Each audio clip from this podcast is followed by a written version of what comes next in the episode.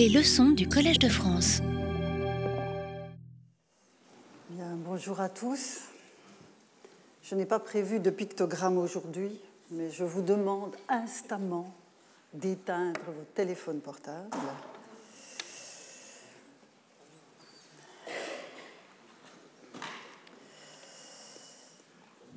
Bien. Alors, je commencerai par un petit retour en arrière. C'était l'année dernière, quand nous avons lu ensemble les passages, euh, les passages clés du livre 2 d'Hérodote. Nous avons vu émerger dans un contexte très célèbre de, de l'enquête la référence à Hésiode et Homère comme artisans privilégiés des figures des dieux et de leurs diverses compétences, vous vous en souviendrez peut-être, hein, ce sont eux qui, selon euh, Hérodote, ont attribué aux dieux leurs surnoms, partagé entre eux les honneurs et les compétences et signifié leur figure, à savoir Eidea. Alors commencer par Homère et Hésiode reste toujours, selon moi, un passage obligé quand on tente d'élucider la représentation que les Grecs se donnaient du monde suprahumain, même si ce n'est pas le seul passage, évidemment, loin s'en faut. Et nous avons jusqu'ici parcouru l'Iliade et l'Odyssée lors des deux leçons qui viennent de s'écouler. De même, que j'ai évoqué brièvement l'hymne pseudo-homérique à Déméter en tentant de comprendre la signification de l'apparition d'un daimon ou de daimonos dans ces différents contextes.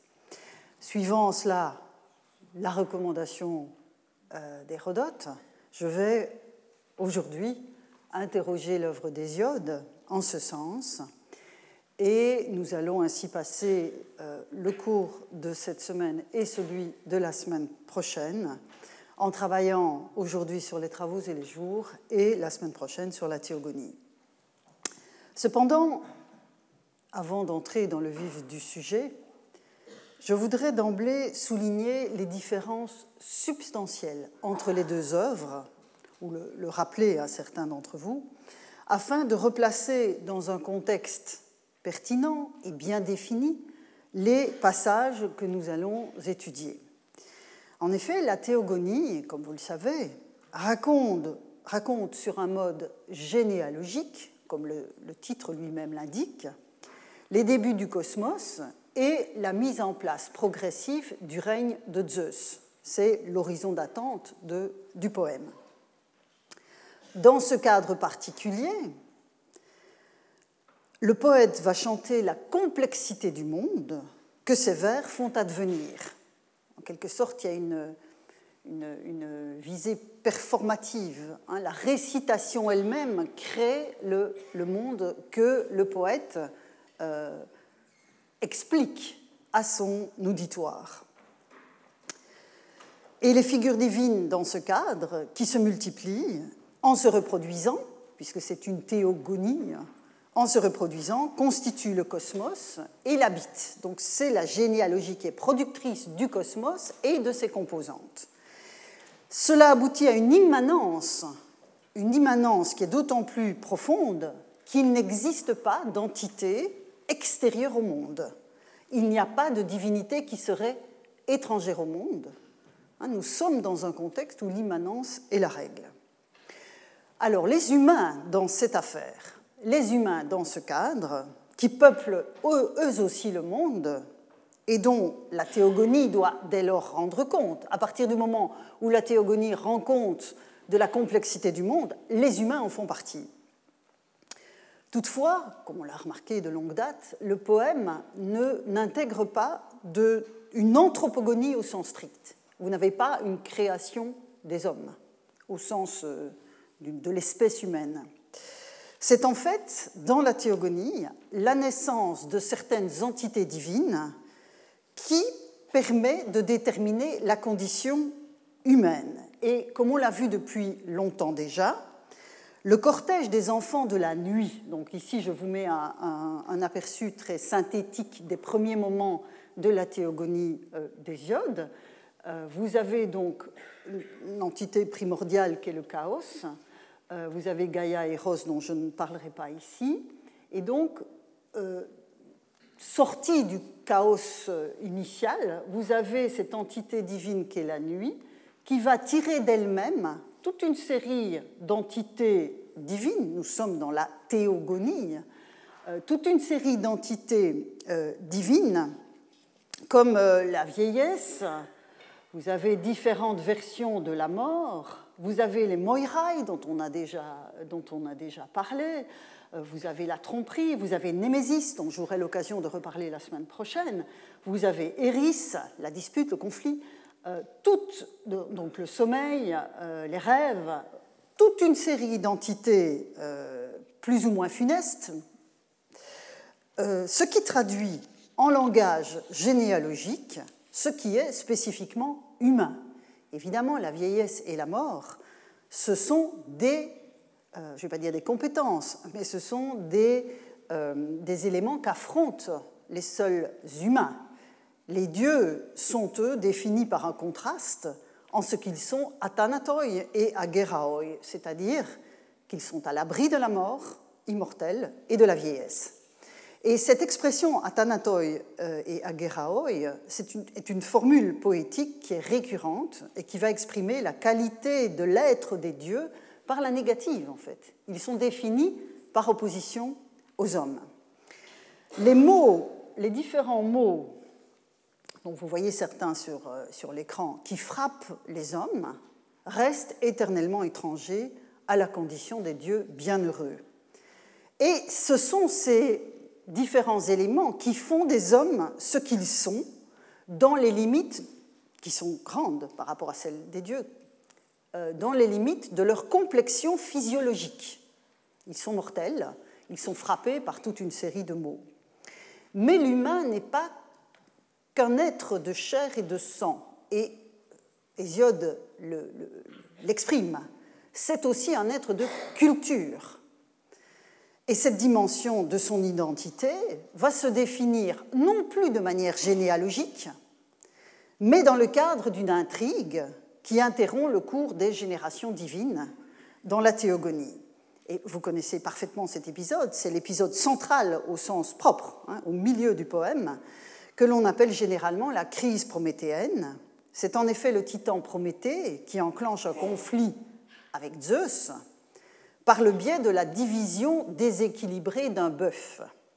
Nous sommes dans le cadre d'un repas. Mais je ne m'attarderai pas sur ce passage bien connu qui aboutit au châtiment. Oui, donc ici vous avez différentes formules, j'ai oublié de passer la dia, différents exemples de cette formule où on voit les dieux qui sont définis, ou ceux qui deviennent dieux, qui sont définis par rapport à la mortalité des hommes et à leur vieillissement. Hein, vous avez ici le cas d'Héraclès, qui est désormais, après son apothéose, à l'abri des maux et de la vieillesse, ou encore Athanatos qui est Agéros, donc Agéraos ou Agéros, immortel à l'abri de la vieillesse. Vous avez un autre exemple dans la Théogonie, de Échidna, qui est une nymphe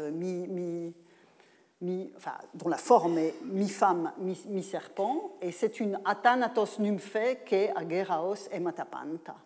Donc cette formule que l'on retrouve aussi dans l'Odyssée est récurrente pour dire euh, l'immortalité et le, statut des dieux qui sont définitivement à l'abri de tous les maux qui frappent euh, l'humanité.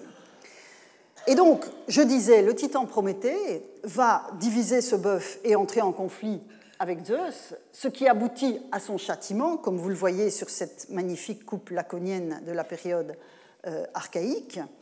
Mais je retiens de cet épisode, dans le détail duquel je n'entre pas, que l'être humain devient un être de culture par la maîtrise du feu, hein, vous connaissez cet épisode du vol du feu par Prométhée, euh, par la maîtrise du feu, par la distinction sexuée qui va aboutir au mariage, puisque lors de cet épisode de la crise prométhéenne, la première femme surgit dans le cosmos et fabriquée sur les ordres de Zeus. Donc l'homme devient un être de culture par la maîtrise du feu, par la distinction sexuée qui aboutit au mariage et par la mise en place du rituel sacrificiel qui va instituer une communication avec des dieux qui sont désormais éloignés des hommes. Donc, en plus de la faiblesse physiologique et la finitude des corps telle que la définit, que les définit euh, la, descendance de la nuit, s'ajoutent les aliments cuits, le mariage et la religion pour définir la condition humaine dont Hésiode répète qu'il s'agit d'une alternance de biens et de mots. Donc voilà pour la théogonie sur ce plan. Définition de la condition humaine par le biais des généalogies d'une part, par le biais de la crise prométhéenne de l'autre. Alors, les travaux et les jours, cette autre œuvre d'Hésiode que nous allons aborder aujourd'hui. Les travaux sont une œuvre dont les objectifs sont évidemment tout autres. C'est pour cela que je veux remettre le contexte de façon bien, euh, bien spécifique sous vos yeux.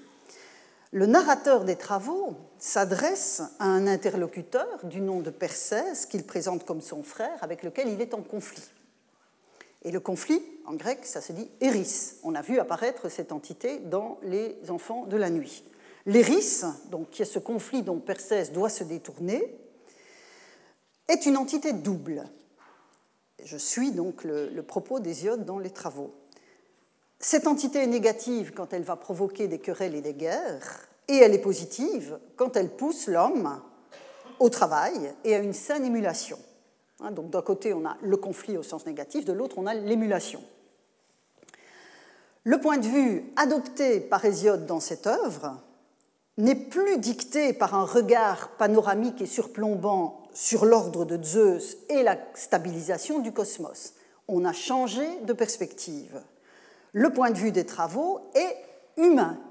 C'est quelque chose de très important à, garder en tête. Il est humain et il va s'appliquer à une petite communauté de paysans qui doit assurer sa, survie par un labeur, par un travail, un travail qui soit informé euh, de la qualité divine des jours.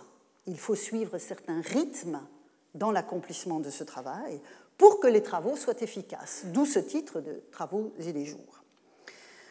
Ce succès donc en matière agricole, qui est évidemment la tension dans laquelle se trouve cette communauté ancrée dans la, qui, obtient sa subsistance des travaux euh, du travail de la terre, euh, ce, succès en matière agricole est en outre subordonné à l'exercice rigoureux de la justice qui doit permettre de profiter de ce labeur. Et donc vous avez les deux maîtres mots du poème que sont justice et travail.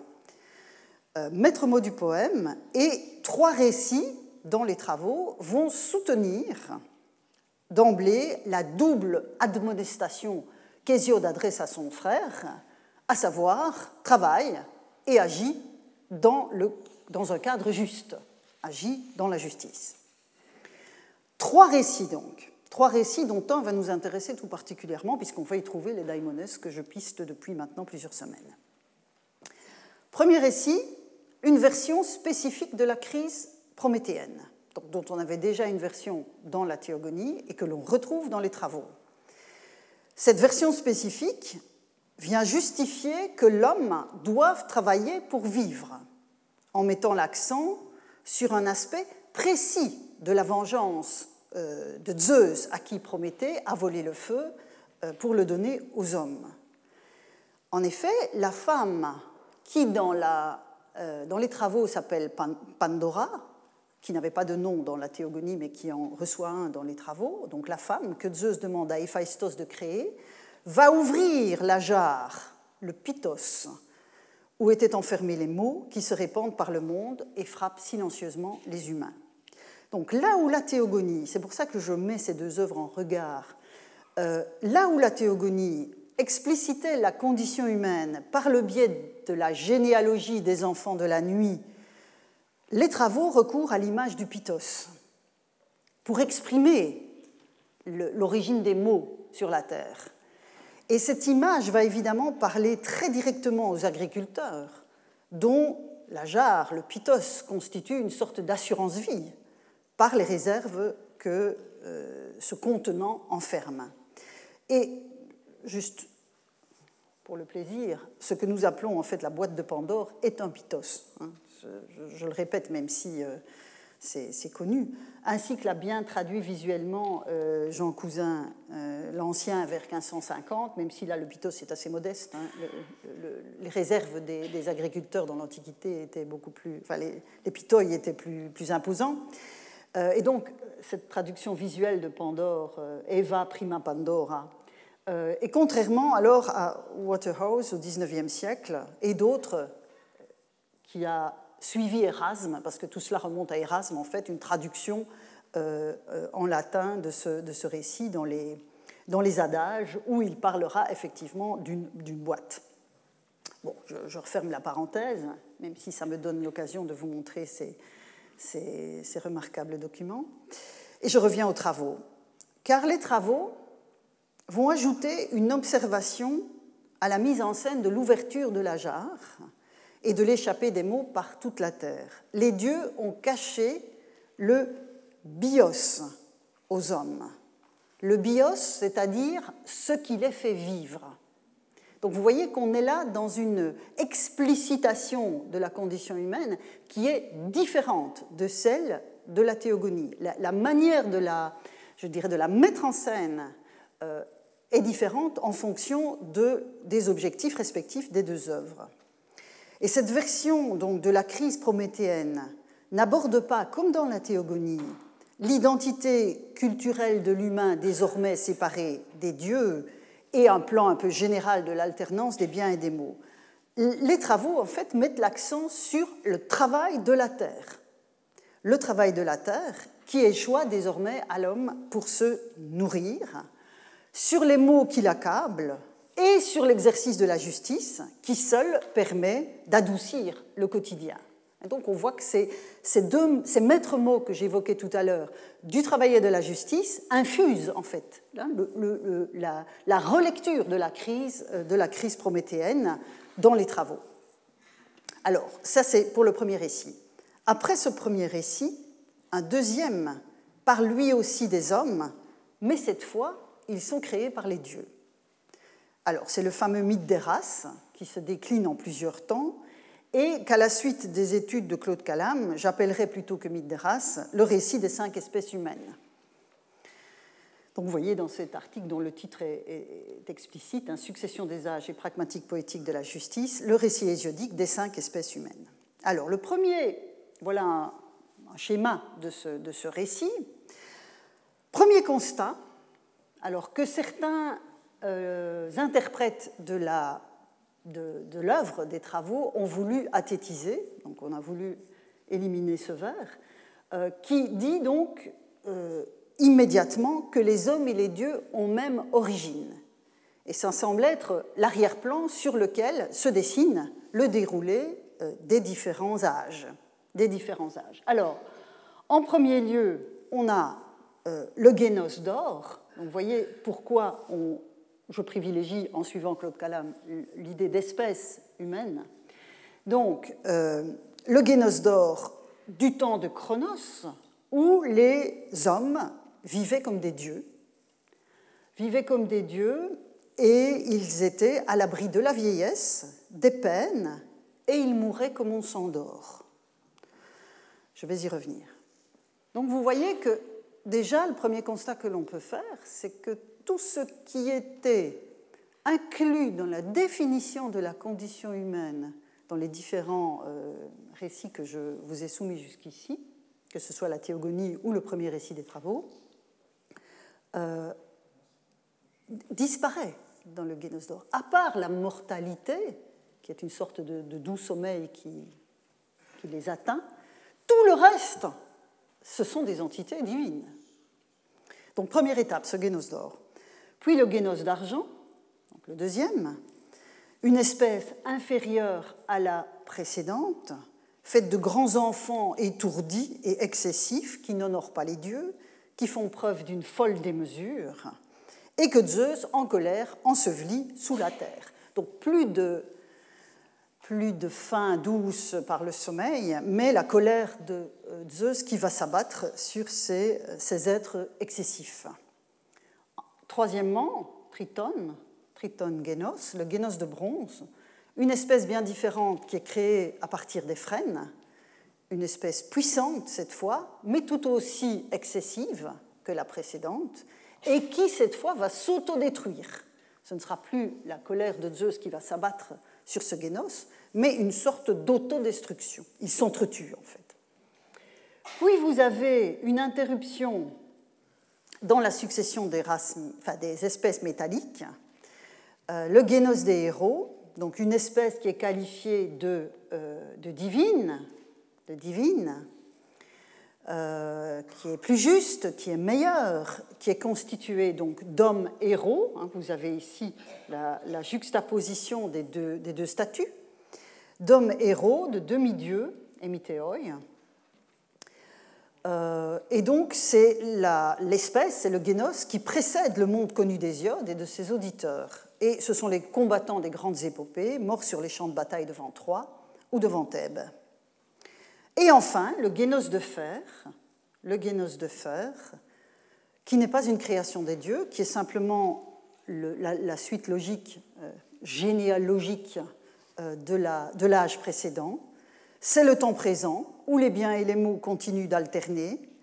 Mais les hommes de ce temps-là, nous dit Hésiode, finiront par être anéantis aussi, donc une espèce de prophétie, après que Aïdos et Némésis, donc les puissances divines qui sont respectivement associées à la retenue individuelle, aidos, c'est ça, on traduit parfois par modestie, mais c'est vraiment la retenue individuelle, et némésis, la réprobation collective, qu'on traduit parfois par vengeance. Euh, et donc ces deux entités divines, nous dit Hésiode, si les hommes continuent à ne pas euh, rencontrer les exigences de justice de Zeus, ces deux entités auront définitivement quitté la Terre pour remonter sur l'Olympe, et le seul droit alors sera la force, et les serments resteront sans effet. Donc une vision très, très, très pessimiste. Retenez cette, ce, échappée d'Aïdos et de Némésis euh, depuis la Terre jusqu'à l'Olympe. J'aurai l'occasion d'y revenir la semaine prochaine. Donc voilà ce récit qui, m'intéresse tout particulièrement dans mon présent propos, parce que la destinée posthume des humains euh, des différents âges est à chaque fois précisée, sauf évidemment pour la cinquième espèce, ici, celle de l'âge du fer, puisque son destin n'est pas encore scellé. Là, l'avenir est ouvert, même si la vision d'Hésiode est particulièrement pessimiste. Alors, quelle est la destinée posthume des humains de ces différents âges? Les hommes de l'âge d'or, une fois que le sommeil les a pris et qu'ils sont sous terre, voilà ce qu'Hésiode nous dit, je lis avec vous. Ce sont les daimonos par la volonté du grand Zeus, bénéfiques, terrestres, vous voyez, estloi et gardiens des humains mortels, phylakes neton anthropon. Puis, ces deux vers, je vais vous lire la traduction, mais on va y revenir parce qu'ils posent euh, problème, enfin ils ont posé problème à des interprètes du texte, surveillant les arrêts de justice et les actes infâmes, errant vêtus de brume par toute la terre, pourvoyeurs de richesses, tel est le royal apanage, Geras Basileon. Donc voilà la destinée des euh, de, l'âge d'or, et donc évidemment vous aurez vu que c'est le mot-clé qui va me retenir. Mais voyons d'abord ce qui arrive aux autres espèces humaines. Euh, les hommes de l'âge d'argent, une fois enterrés euh, eux aussi, donc les mortels, nous dit Hésiode, les appellent les bienheureux, les bienheureux, Macaros, sous la terre, entité seconde de Toroï, mais dotées elles aussi d'un privilège, cette fois-ci ce n'est plus Guéras, c'est Timée. Les hommes de l'âge de bronze, en revanche, sont partis pour l'Hadès sans laisser de nom sur la terre, non humains, on ne se rappelle pas d'eux, on ne se souvient pas d'eux, tandis que les héros sont soit morts sur les champs de bataille épiques, soit, nous dit Hésiode, établis aux extrémités de la terre, dans les îles des bienheureux, héros fortunés, Olbioi, Héroes, où le sol produit trois récoltes par an, donc une espèce d'âge d'or aux confins du monde. Alors ce, récit des cinq espèces humaines en leur destinée posthume est évidemment essentiel dans la réflexion sur la catégorisation du divin que je poursuis avec vous, puisqu'on voit surgir les différents types d'entités suprahumaines que sont les dieux, les daimonos et les héros. Mais afin que le tableau soit complet, je vous ai parlé de trois récits que l'on trouve dans les travaux. Il me faut quand même brièvement mentionner le troisième récit que le poète ajoute à ceux que nous venons de lire. Et c'est ce qu'on appelle la fable du rossignol et de l'épervier, une fable dont le poète dit explicitement qu'elle est, il la, récite, il, la présente à destination des rois. Basile. Et ce récit met en scène un épervier en vol qui emmène entre ses pattes un rossignol gémissant, et le prédateur va interpeller violemment sa proie qui est en train de, se lamenter. Il ne sert à rien de se révolter, puisqu'il est désormais soumis au bon vouloir de plus puissant que lui.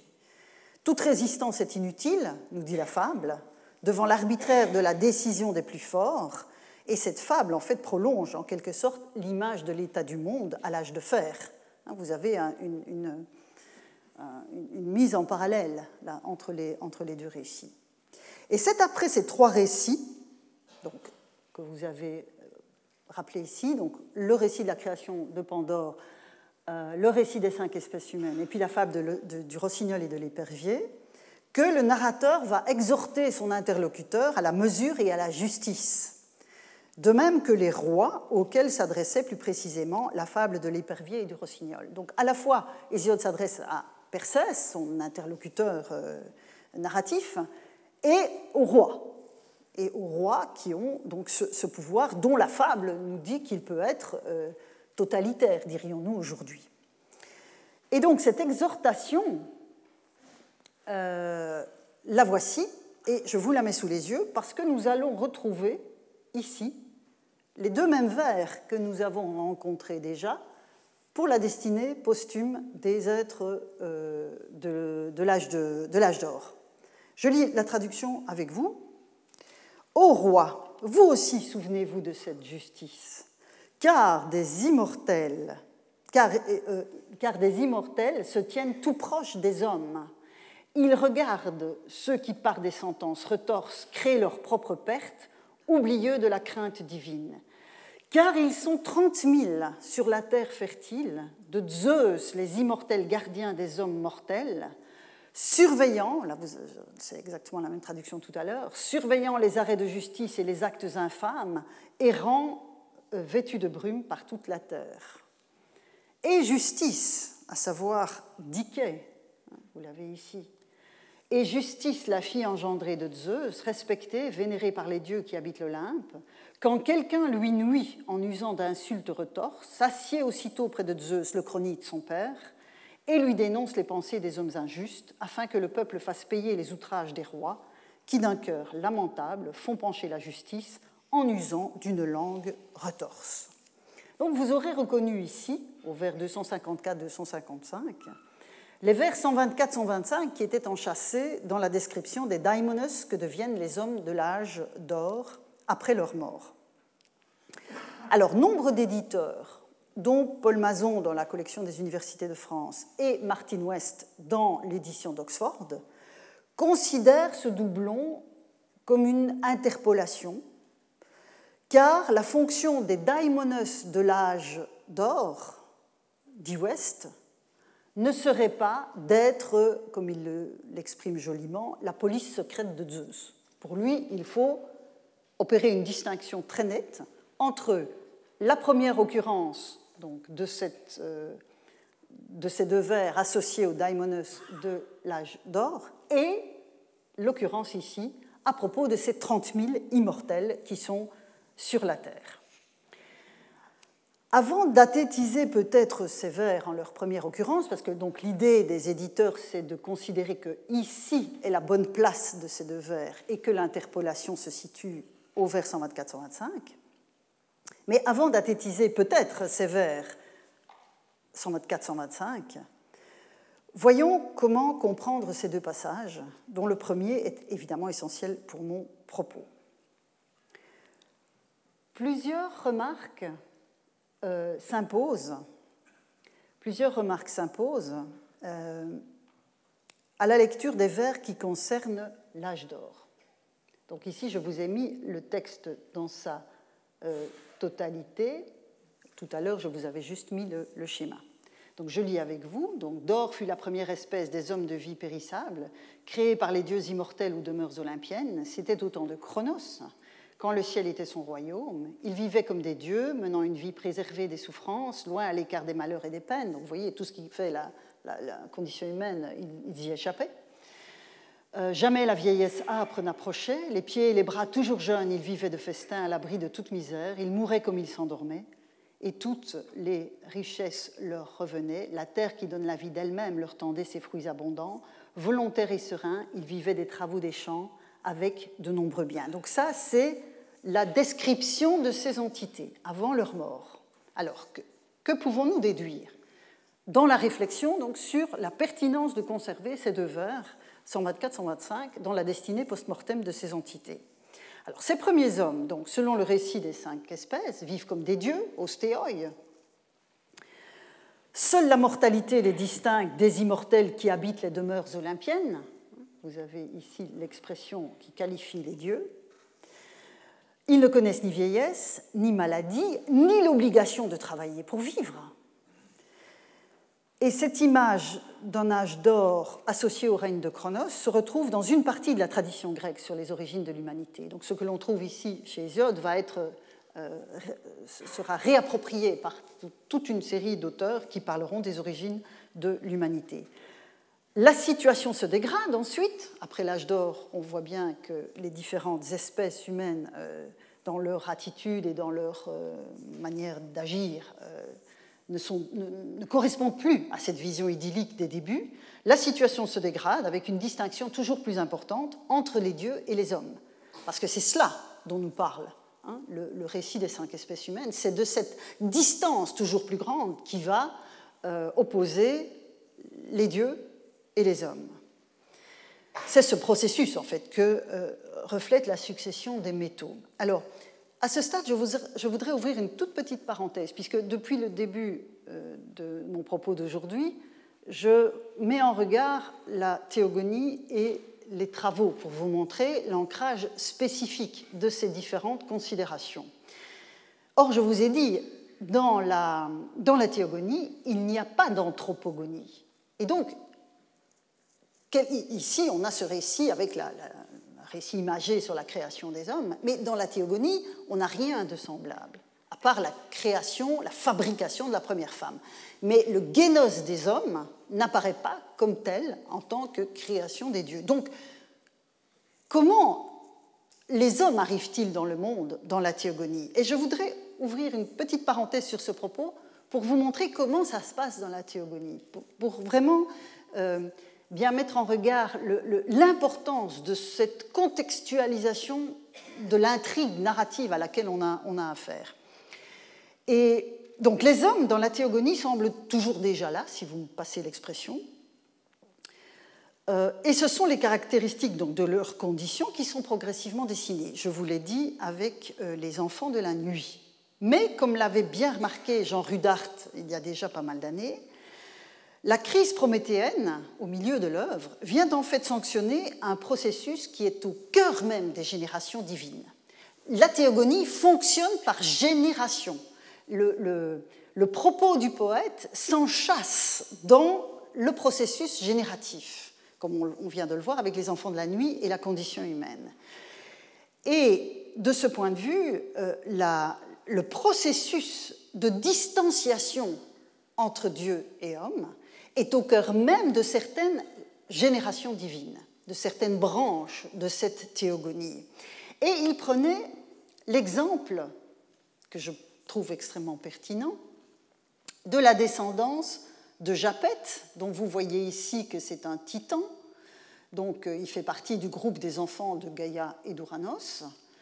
Et Japet, qui est uni à une océanine ou une océanide, Clyménée, va avoir différents enfants Atlas, Ménoïtos, Prométhée et Épiméthée dans la, dans la théogonie.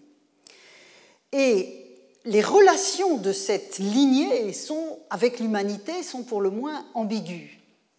Vous avez, bon, Atlas qui porte le monde, ça c'est une première chose. Ménoïtos, le deuxième, qui dans la théogonie est un violent excessif, un ubristes, euh, que Zeus va foudroyer et envoyer au fond de l'Érèbe en raison de, son, de sa folie, de sa force.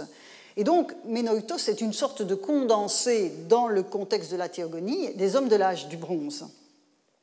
Vous avez donc Prométhée qui est le supporter par excellence des hommes, à la fois dans la théogonie et dans les travaux. Il est le père de Deucalion. Il est le père de Deucalion. Euh, et Épiméthée, alors connaît pas la, mère, en l'occurrence, de, Calion. Dans certaines traditions, c'est Pandora, mais bon, dans la théogonie, on n'a pas d'éléments. Et Épiméthée, donc, qui est fils de Japet et de Clyménée, va recevoir Pandora. Donc c'est lui qui reçoit la première femme. Donc vous voyez des, euh, comment dirais-je, une relation à l'humanité où l'on voit bien que la distance est en train de se construire. La distance entre les dieux et les hommes est en train de se, se réaliser et en l'occurrence, dans la théogonie, vous avez la crise prométhéenne qui est très claire de ce point de vue, mais vous avez aussi cette sorte de, porosité entre les, dieux et les hommes qui, s'affirme à un moment donné pour tendre toujours davantage vers l'humanité, puisque un des enfants de Deucalion et de Pyrrha, dans les catalogues, parce que Hésiode ne parle pas de cela dans la théogonie, mais bien dans les catalogues qui lui sont attribués, et donc Deucalion s'unissant à Pyrrha, donc le fils de Prométhée au fils de Épiméthée et Pandora, ce sont, en fait, nous sommes arrivés au stade de l'humanité. Et ici, vous avez l'ancêtre des Grecs, donc l'éponyme des Grecs, qui euh, appartient à cette généalogie. Et donc, vous voyez, la théogonie, de ce point de vue, va décliner euh, la, la, présence des hommes sur Terre d'une manière généalogique. généalogique. Bon, je referme cette parenthèse et je reviens alors à la, destinée post-mortem des hommes de l'âge d'or. Donc ils sont arrivés au terme de leur existence et ils deviennent des daimonos. Donc ils reçoivent un statut et conservent une capacité d'action sur la terre qui reflète en fait les conditions de la vie qu'ils menaient. Tous les bienfaits leur étaient alloués, hein, on l'a vu dans le texte précédent, et ils deviennent à leur tour estloi, plutodotai, donc euh, bénéfiques, pourvoyeurs de richesses. Ils deviennent également les gardiens des hommes mortels, ce qui reste une appellation vague en soi. Et si l'on si, l'on supprime en considérant que c'est une interpolation les vers 124 et 125, on reste évidemment dans une généralité, dans une généralité euh, qui a à voir avec le, registre de la prospérité, puisque vous avez cette mention de Esloi et Plutodotai qui, qui suit immédiatement Phylacus si on élimine les deux vers. Et c'est en ce sens, d'ailleurs, que la citation dans le Cratyle et dans la République, parce que Platon cite euh, le, la destinée post-mortem des entités de l'âge euh, d'or dans le Cratyle et dans la République, mais en une formule qui est un peu différente de celle que nous avons conservée par des, manuscrits d'Hésiode. Et vous voyez qu'ici, euh, on a donc Phylakes neton anthropone et on a Alexikakoi qui s'est substitué à Epictonioi parce que dans la version de Platon, ces daimonos sont hypoctonioi, donc ils sont sous la terre. Mais je pense en l'occurrence que ceci est la, version que nous devons conserver. Alors, quand une bonne euh, centaine de vers plus loin advient l'exhortation au roi, qui suit immédiatement la fable de l'épervier et du rossignol, donc les gardiens des hommes mortels, Phylacus Neton Anthropone, reviennent à l'avant-scène, reviennent à l'avant-scène, mais dans leur fonction de gardiens de, des arrêts de justice de Zeus.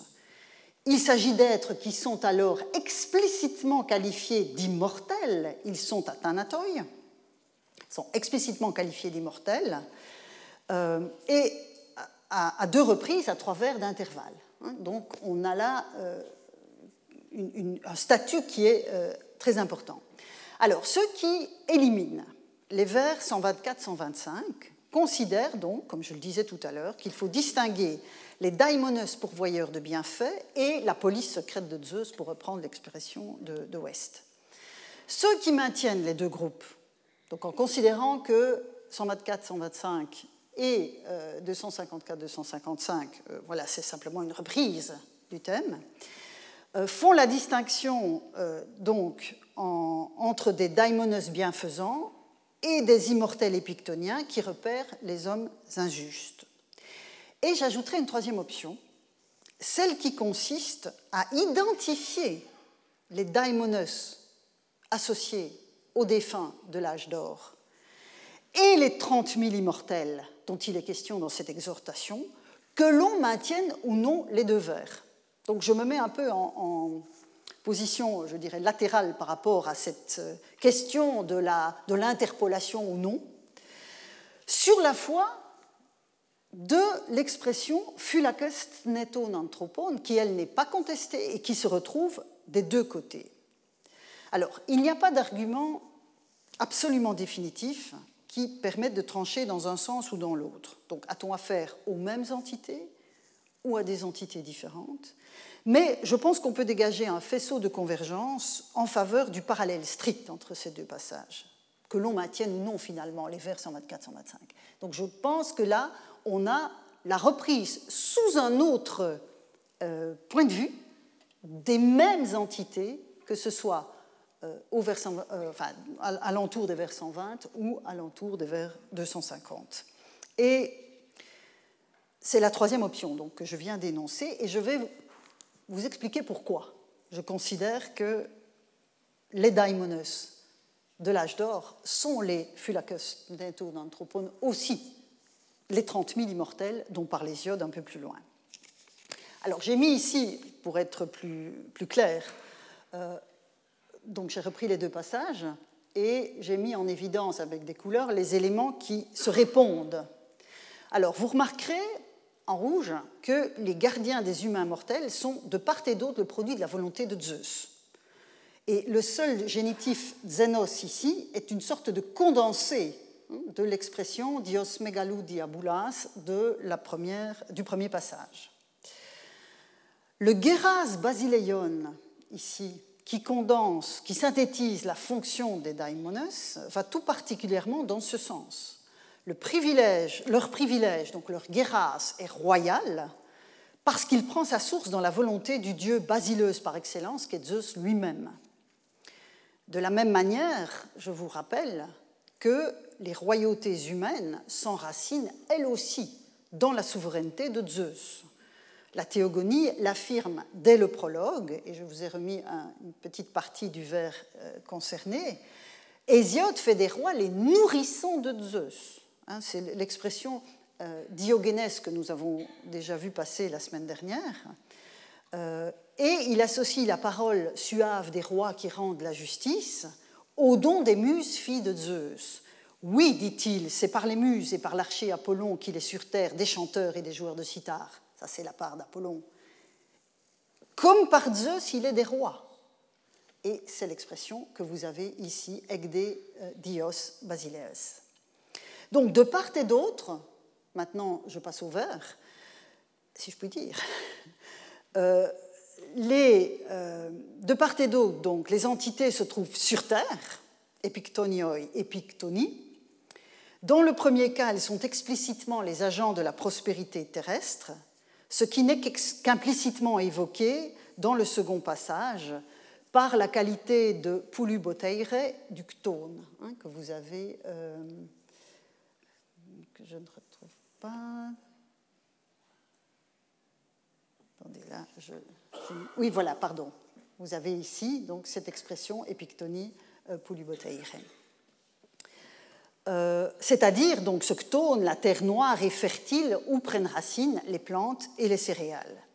Chaque passage, donc chacun de ces deux passages, va donc mettre en évidence, en exergue, les deux volets de l'accompagnement des mortels, mais avec un infléchissement particulier en fonction du contexte, toujours.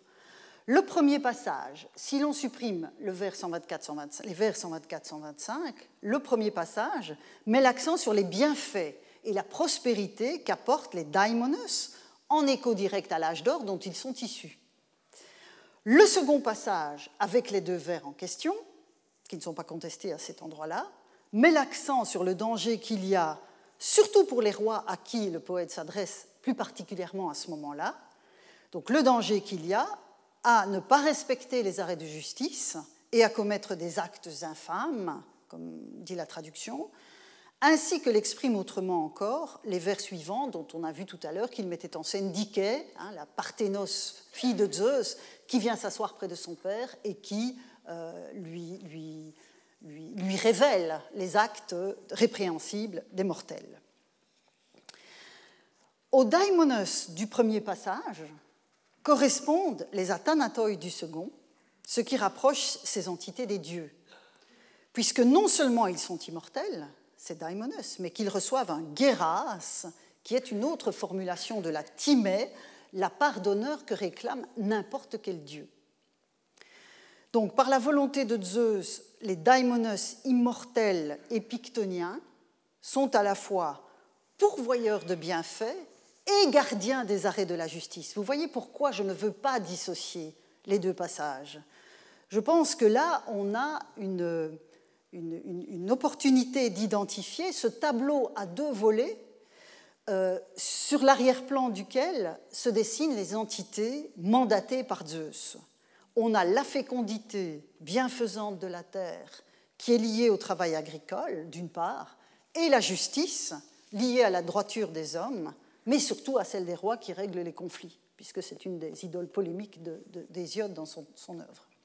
Donc on retrouve en fait dans l'identité de ces entités, de ces entités, on retrouve les deux thèmes centraux de l'œuvre, la justice et le travail, puisqu'il est évident que l'âge d'or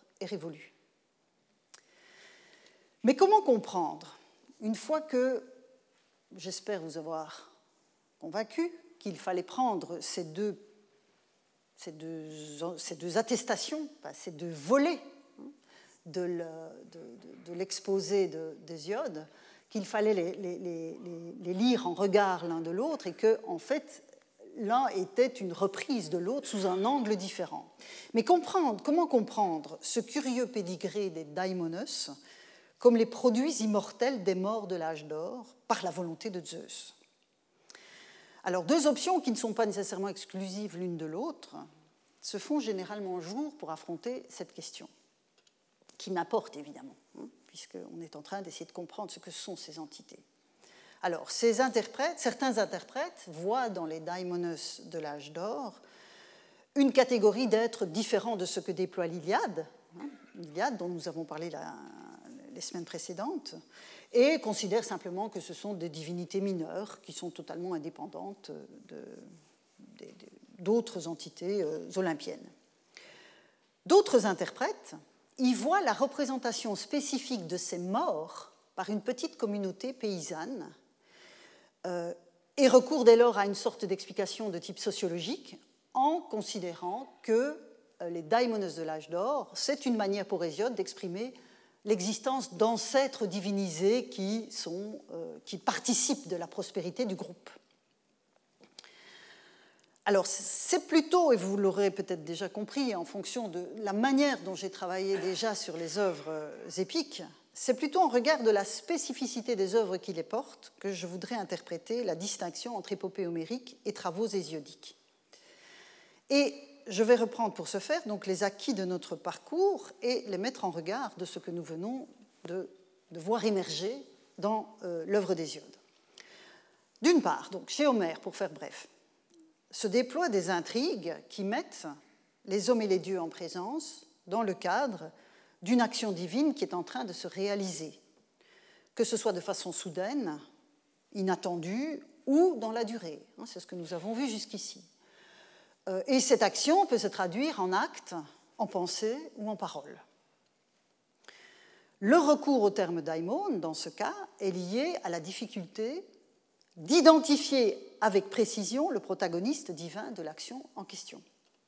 Le daimon est, c'est l'acquis des deux cours précédents, me semble-t-il, le daimon, c'est la puissance divine en action, même si on ne peut pas toujours l'identifier, mais l'Odyssée va attester, on l'a vu la semaine dernière, aussi la cristallisation progressive, la cristallisation potentielle en tout cas, d'agents divins dont on attend qu'ils accomplissent la volonté de certains dieux auprès des hommes, et tout particulièrement la volonté de Zeus ou de ses filles.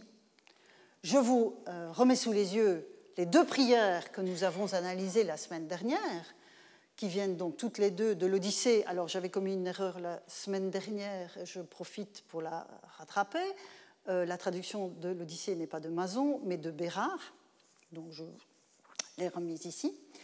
Euh, et donc, vous vous souvenez, la prière de mai et la prière du Bouvier, avec donc nymphe de cette source, etc.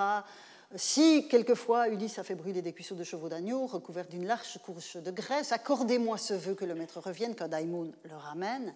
Même prière dans la bouche du Bouvier qui s'adresse directement à Zeus avec la même formulation Puisses-tu accomplir ce vœu que le maître revienne quand Daimon le ramène? Et donc, dans ce cas-ci, on voit ce que j'appelle la cristallisation progressive d'une entité qui est envoyée.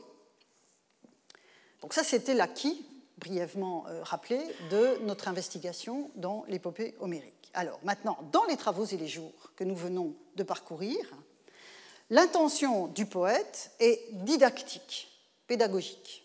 On n'est pas du tout sur le même arrière-plan. Euh, l'arrière-plan, en l'occurrence, c'est une mauvaise querelle avec son frère.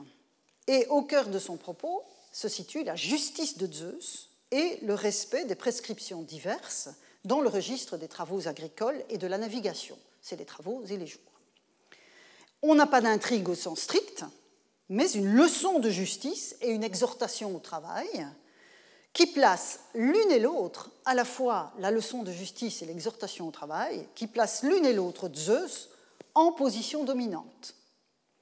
Il est maître de justice et pourvoyeur de prospérité. Alors que la théogonie est le récit généalogique et la détermination du cosmos et de l'instauration du pouvoir de Zeus, les travaux vont traiter, eux, des actions accomplies par les hommes pour s'inscrire dans l'ordre du, du, Dieu souverain. Donc on voit bien que la perspective n'est pas la même.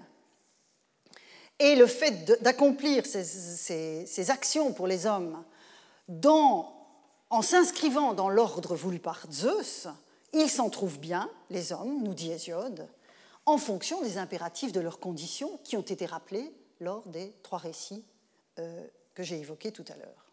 C'est donc la condition, c'est précisément cette condition, les, éléments qui composent cette condition humaine que le poète rappelle donc dans les trois récits successifs. Alors, le monde épictonien, on va l'appeler comme ça. Oui, et donc vous aviez aussi l'autre exemple de l'Odyssée avec Zeus qui donne le bien et le mal car il peut tout. Alors, le monde épictonien, hein, je vais l'appeler comme ça. Euh, Paul Veyne avait une très jolie expression pour dire la même chose. Il parlait du monde sublunaire, ce qui est très joli aussi. Le monde épictonien, donc celui où vivent les hommes, est en fait, dans les travaux, le terrain de jeu, si vous me passez l'expression, des daimonos qui sont dessinés par Hésiode. Un daimon n'est décidément pas une puissance divine abstraite et impersonnelle, mais bien une action divine qui est en cours dans le monde des hommes. Or, qu'est-ce que le récit des cinq espèces humaines, sinon une fresque des périodes successives des êtres épictoniens? Dès lors, quand Hésiode associe les daimonos épictoniens à la destinée post-mortem des représentants de la première espèce humaine, il détermine en fait en termes de statut et d'honneur ce que l'Homère de l'Iliade exprimait dans les replis d'une intrigue, puisque dans l'Iliade nous avons une intrigue. Un daimon traduit l'intervention d'un dieu parmi les hommes, ou si je l'exprime en d'autres termes encore, le daimon exprime le ressenti subjectif d'une action divine et c'est l'envers d'un miroir où se reflète potentiellement une entité objectivée qui participe de la divinité qu'il envoie. Et donc, selon le cadre dans lequel s'inscrit le surgissement du daimon, on a un aspect ou l'autre qui est activé. Et en l'occurrence, les daimonos des travaux doivent être considérés en relation étroite avec la puissance d'action d'un dieu, car leur, présence sur Terre relève de l'action de Zeus dans le monde. Ça, je pense que les travaux ne, ne, ne souffrent aucune hésitation et aucun doute à cet égard. Que ce soit donc dans l'exercice de la justice ou dans l'attribution de la prospérité, qui sont les deux grands axes. Mais la dimension pédagogique de l'œuvre, didactique de cette œuvre, extériorise en quelque sorte une action qui, relevait de la subjectivité des protagonistes de l'intrigue iliadique. Alors attention, je ne veux pas dire par là que dans l'Iliade, c'est juste un état d'esprit qui fait surgir le, le daimon. Pas du tout. Il y a une véritable action divine. Mais la manière dont le poète l'a traduit l'inscrit dans le ressenti du protagoniste qui, euh, qui l'a subi. Et donc, ce, point de vue pédagogique et didactique sur ces entités rejoint ainsi ce que j'ai appelé, il y a un instant, la cristallisation des agents divins que l'on a déjà vu à l'œuvre dans l'Odyssée. Ce qui relevait de la puissance d'action d'un dieu particulier, quel qu'il soit, donc dans l'épopée, prend dans les travaux les traits d'une cohorte d'agents de Zeus sur la Terre, c'est-à-dire des entités au pluriel. Alors, dans ce cadre, tout se passe comme si la basileia de Zeus, à savoir la souveraineté dont la théogonie raconte la constitution et la stabilisation, se traduisait concrètement dans les travaux, sur Terre, par le biais d'entités intermédiaires qui activent cette souveraineté auprès des humains. La grille de lecture appliquée au monde des hommes par cette œuvre d'Hésiode rapporte le travail et la justice à la volonté de Zeus, dont donc les daimonos forment en fait une sorte de délégation sur la terre. Mais attention, il ne s'agit pas pour autant, j'insiste sur ce point parce que nous parlons de polythéisme, il ne s'agit pas pour autant de considérer une quelconque toute-puissance du Zeus, du roi des dieux et des hommes le cadre reste polythéiste. Mais de la même manière qu'un hymne qui est chanté pour Déméter, pour Aphrodite, pour Hermès, pour Apollon, un hymne ainsi orienté vers une divinité va en fait s'approprier une histoire en la colorant du profil de la divinité en question, les travaux de ce point de vue offrent un regard sur le monde en clé de Zeus. C'est-à-dire que la grille de lecture, elle est fournie par l'action de Zeus sur le monde. Donc, pas de toute puissance in in abstracto, ça n'a aucun sens en contexte grec, mais bien une lecture du monde en clé euh, jovienne, dirais-je, si je peux utiliser ce, cet adjectif forgé sur le latin. Alors, le tout dernier point, aussi ce sont aussi les derniers vers de, des travaux. Donc à la fin de son traité didactique, euh, Hésiode euh, lance une sorte de macarismos, comme on dit. Heureux et prospère, dit-il, celui qui, sachant tout ce qui concerne les jours, fait sa besogne sans offenser les immortels, consultant les avis célestes et évitant toute faute.